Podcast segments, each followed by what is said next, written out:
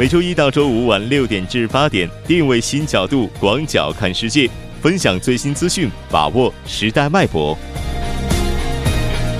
锁定新闻在路上。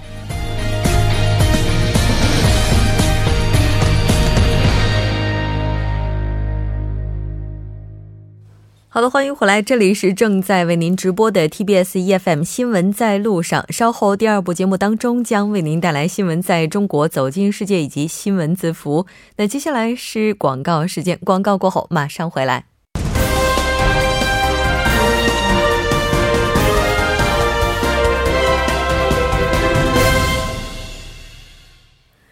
好的，欢迎回来。接下来为您带来我们今天的新闻，在中国带您快速了解当天主要的中国资讯。马上连线本台特邀记者王静秋，静秋你好，主播好，听众朋友们好，很高兴跟您一起来了解今天中国方面的主要资讯。那第一条消息是一条和地震相关的信息，我们来关注一下。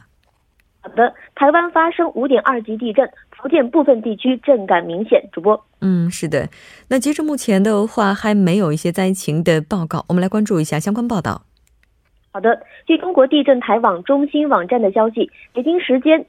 十一月二十二日晚上的十点二十分，台湾云林县市发生了五点二级的地震，震中位于北纬二十三点七一度，东经一百二十点六度，震源深度十六公里。福建部分地区震感明显。那在福建泉州的石狮祥之国家中心渔港呢？这里是距离地震中心大约有两百公里的距离。通过这里的监控可以看到，在昨天晚上的十点二十分左右，受地震的影响。监控探头是产生了一个明显的晃动。那此外呢，在福建的福州，部分居民家中的家具也受了地震的影响而产生了摇晃。那截止到今天凌晨的十二点半左右，福建暂时没有收到灾情报告。主播，嗯，是的。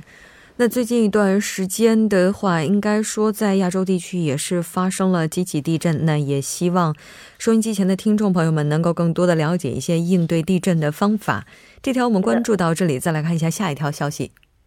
好的，来自于外交部，中方反对萨德的立场没有变化。主播，嗯，那近日韩国外长康京和访华也是牵动了两国神经的，应该说很多人都非常关关注他的这次访华，萨德问题是否会被再度讨论，也是引发媒体关注。我们来看一下中方的回应。好的，韩国外长康金和呢是二十一号抵京开始访华。那在昨天的中国外交部例行记者会上，有媒体关注双方是否讨论萨德问题。对此呢，外交部的发言人陆康表示，中方反对萨德的立场没有变化，希望韩方切实做出努力，妥善处理相关的问题。陆康表示，中方反对美国在韩国部署萨德反导系统的立场是一贯的，没有变化。不久前，中韩双方就阶段性的处理萨德问题是达成了一些的共识，希望韩方切实做出努力，妥善处理相关的问题，同中方一道推动两国关系改善发展。主播，嗯，应该说接下来如何求同存异是双方需要去探讨的问题了。那这条我们关注到这里，再来看一下下一条。好的，下一条来自于交通运输部，十五项重点任务已完成年度目标。新改建农村公路二十五点四万公里。主播，嗯，那根据了解，今天交通运输部召开的发布会上呢，就年度供给侧结构改革重点任务也是进行了汇报。我们来看一下。是的，在今天呢，交通运输部是召开了一个例行的发布会。新闻发言人吴春耕介绍，截至十月底，全年六十四项供给侧结构性改革的重点任务当中，有十五项已经是完成了年度的目标，其中呢，包括了取消。西部四省区政府还贷二级公路收费，对符合包装以及数量条件的十二种不燃、无毒、无腐蚀气体的道路运输实现豁免；推进取消船舶登记费和船舶及船用产品的设施检验费政策。跨省大件运输并联许可全国联网，内河船型标准化，实施老旧船舶和单壳游轮提前报废更新政策，启动五十个城乡交通运输一体化示范线建设，推进区域港口一体化，加快推进京津冀港口功能优化，推进长江长三角地区江海直达运输等。主播，嗯，那有哪些重点任务是超前进行的呢？那是有二十七项重点任务是超前推进，包括开展了道路货运无车承运人试点，推进车辆道路运输证异地年审，推进多市联运发展，推进普通国省干线公路服务区建设改造，推进枢纽和港口集疏运体系建设，改革新建农村公路，启动智慧港口的示范工作，推进旅游风景道路建设，推进邮轮运输发展，积极推进旅客联程运输发展。推进货运车辆和物流装备的标准化，深化交通运输放管服改革等。其中呢，新建改这个农村公路是二十五点四万公里，完成了全年二十万公里任务目标的百分之一百二十七点一。贫困地区新增六千五百零一个建制村通硬化路。那下一步呢？交通运输部将按照既定的年度工作目标，加强统筹协调，把降成本作为重中之重，严格按照时间节点，确保年度各项重点的任务顺利收官。主播，嗯，是的，没错，这也应该是积极践行“要想富先修路”这样的一个目标了。我们再来看一下下一条消息。好的，一百六十亿，中央财政安排专项资金支持京津冀等地的治理雾霾。主播，嗯。那进入秋冬季，各地的采暖的一些设施都已经开始启动了。环保部应该说也是进行了新闻发布会，我们来看一下相关的报道。好的，那在今天呢，环保部在北京举行了一个例行的新闻发布会。环境保护部规划财务司负责人尤艳新介绍称，十八大以来呢，中央财政对环保的投入力度不断加大。二零一七年，中央财政安排的环保专项资金的规模预计是达到了四七四百九十七亿元，围绕着水、气、土壤的污染防治以及农村环境整治、山水林田、湖草生态的保护修复、能力建设等方面，实施了一大批重点的工程项目，为改善环境质量发挥了重要的作用。主播，嗯，是的，没错。那么今年这个大气污染治理方面的话，主要是把重点放在哪里呢？据了解呢，在大气污染的防治方面呢，二零一七年中央财政安排了专项资金一百六十亿元，来支持京津冀以及周边长三角、珠三角十三个省区市大气的污染防治，重点保障了燃煤锅炉整治。散煤替代、挥发性有机物的污染治理、机动车污染治理等，其中是六十亿元是专项用于北方地区冬季清洁的取暖试点。那尤艳青表示，为规范资金管理，减少人为的因素干扰。提高资金分配公平性和使用绩效，环保部加大了监督检查的力度，实行专项资金计调度，开展了绩效评价试点，并加强了审计监督，参照审计署的模式，对专项资金的项目开展监督检查，严肃财经纪律。主播，嗯，是的，这也应该是希望好钢能够用到刀刀刃上，希望这些资金都能够积极的发挥作用。好的，非常感谢静秋给我们带来今天的这一期连线，我们下期再见。主播再见，听众朋友们再见。稍后为您带来我们今天的《走进世界》。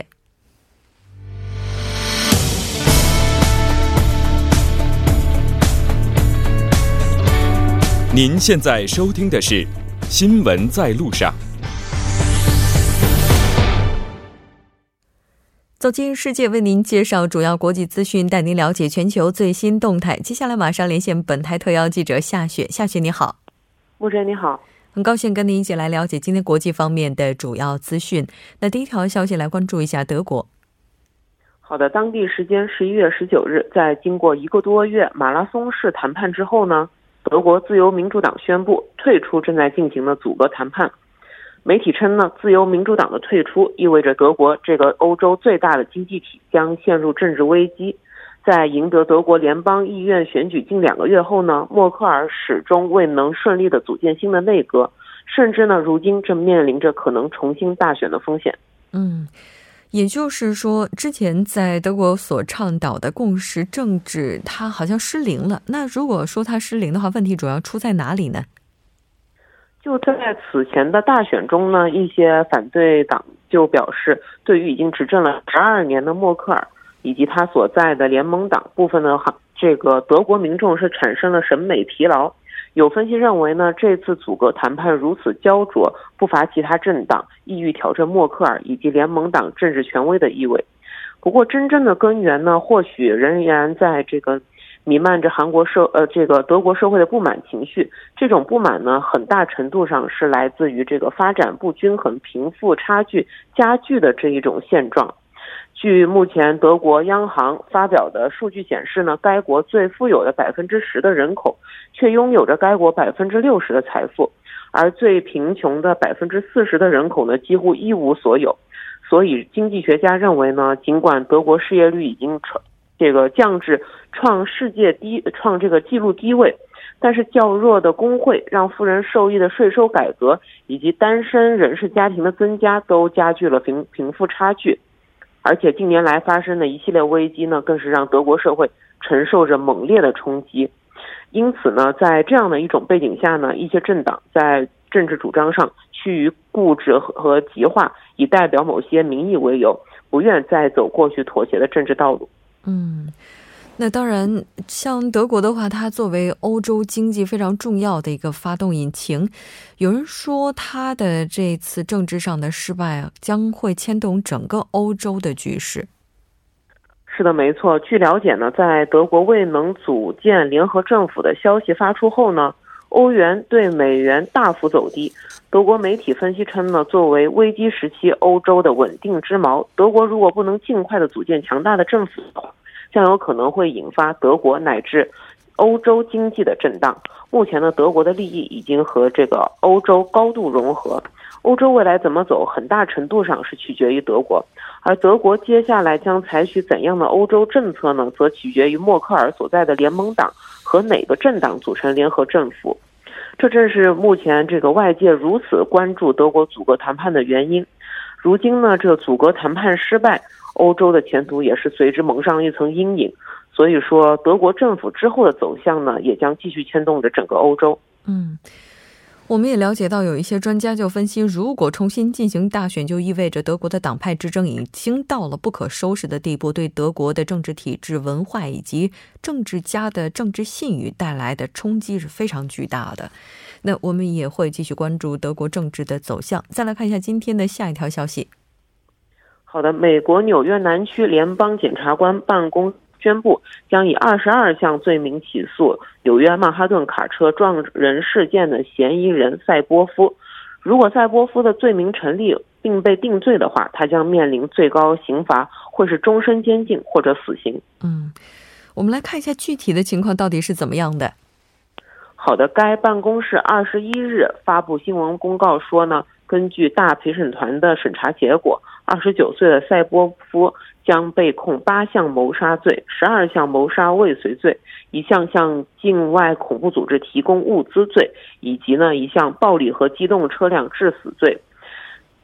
相关的检察官表示呢，像之前的许多恐怖分子一样，赛波夫将受到迅速、坚定和果断的审判。他表示呢，在赛波夫的手机上有大量的视频和图像，这些呢都将作为部分的证据出现在庭审上。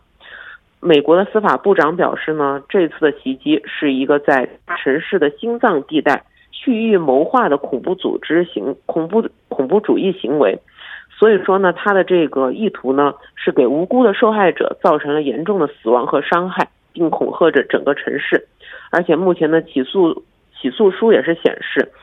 这个塞波夫本人也是承认自己是以极端组织伊斯兰国的名义发动袭击的，而且据了解呢，他可能将在十一月二十八日出庭受审。嗯，那听说遇难者的父母也是打算对政府提起诉讼，我们来看一下。是的，这个恐袭遇难者之一达伦·德雷克，他的父母呢，准备对纽约市政府和州政府提出诉讼。他的父母的律师认为呢，这场恐怖组织这个袭击呢是百分之百可以避免的。嗯，他说呢，这座公园允许汽车和卡车通过，而且在袭击发生之前呢，这条路本来是应该被封锁的。嗯，是的。那可能大家都还记得那场袭击是发生在纽约市曼哈顿这样的一个地点，十月三十一号的撞人事件也是造成了八死十二伤。那我们再来看一下今天的下一条消息。好的，二十二日，英国财政大臣哈蒙德向议会提交了一份预算报告，对经济和政府财政前景做出了较为悲观的预测。同时，哈蒙德表示，他已为未来两年拨备了三十亿英镑，准备迎接任何脱欧产生的经济后果。嗯，也就是说，他对目前的状况是比较悲观的，是吗？是的，没错。他在做报告的时候表示呢。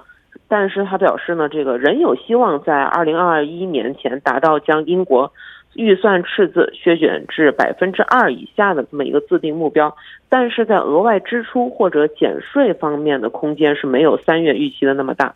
嗯，那他的这样一种悲观情绪到底能够反映出来什么呢？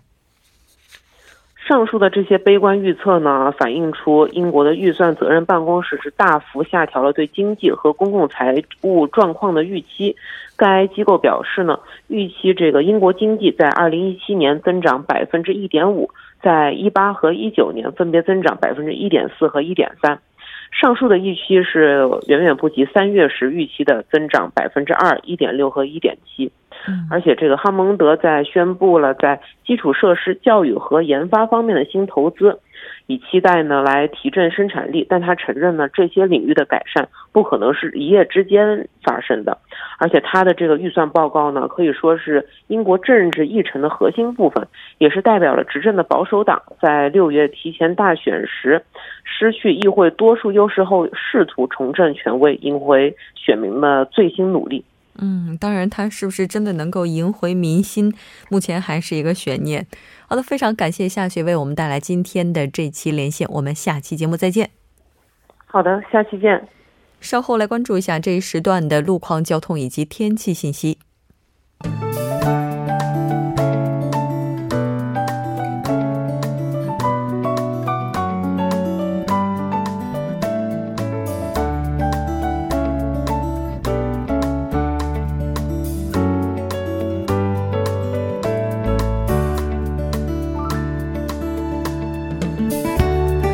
间六点四十七分，依然是由程琛为大家带来这一时段的路况及天气信息。我们先来关注一下目前发生在路面的交通事故。首先是在彭塘水西路青潭大桥至彭塘方向水西交叉口附近的二车道上呢，发生了私家车追尾事故。受其影响，目前从青潭大桥开始，路况复杂，交通拥堵。相反方向，在江至交叉口至滩川一桥和青潭大桥由南向北的路段，目前都是由于晚高峰行驶车辆的不断增加而交通停滞。再来看一下中部高速公路南移至河南方向伊竹交叉口附近的二车道上呢，发生了车辆的追尾事故。受事故影响，目前这一路段的交通状况不是很乐观，拥堵路段一直延伸到墨家车站为止。接下来是在京畿光州交叉口至中部一号隧道，以及河南交叉口至河南分岔口，目前也是由于车辆的增加而交通停滞。好的，我们来关注一下天气。今天呢，伴随着降温和受到气压槽的影响，韩国中部地区以及全罗道、庆尚道出现了少量的降雪。明天韩国全国的气温还会持续低迷，降雪还会继续。首尔市未来二十四小时的天气预报是这样的：今天夜间至明天凌晨多云转小雪，最低气温零下二度；明天白天多云，最高气温三度。好的，以上就是这一时段的天气与路况信息，我们稍后再见。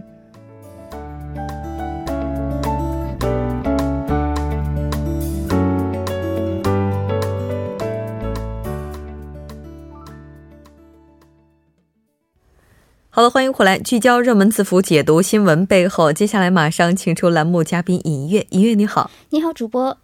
非常高兴跟尹月一起来了解今天的新闻字符。今天虽然是高考的当天，但是咱们今天高考说的太多了。对，我们换一个口味。对，那到了十一月的月末，然后马上要到十二月份了。是的。那其实到十二月份，我觉得对于很多职场人士来讲的话，要做的一件事情就是报税了，是吧？是的。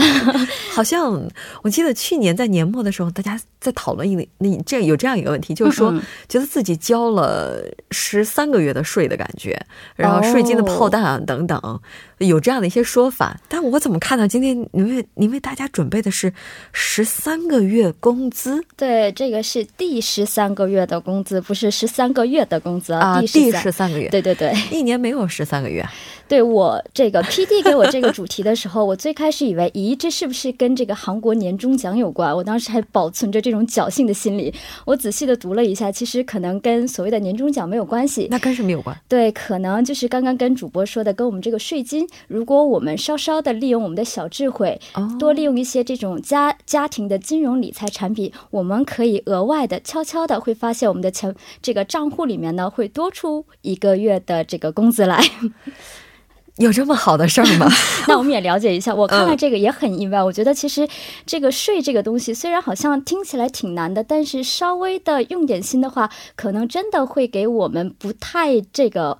充实的钱包真的会稍稍的让它保一点值，那赶紧来呗！哎，好的，这不是到年底了吗？咱们又到这个年末清算的工作了。那其实这个时候呢，刚刚我也说到，只要打理好这个韩国现在是流行叫做叫做这个 set take，也就是税科技，就可以帮助咱们这些工薪族、职场人士，就是悄悄的能多出一个月工资。那么这里面税科技呢，就是刚刚说的是通过一些家庭金融的理财手段。那么在目前这种比较低利息的金融环境下呢？便可以尽量减少这个缴纳的消费税额。其实比起说是减少缴纳消费税额，更多的意思是你可以额外的获得这个退退税的这样的一个服务。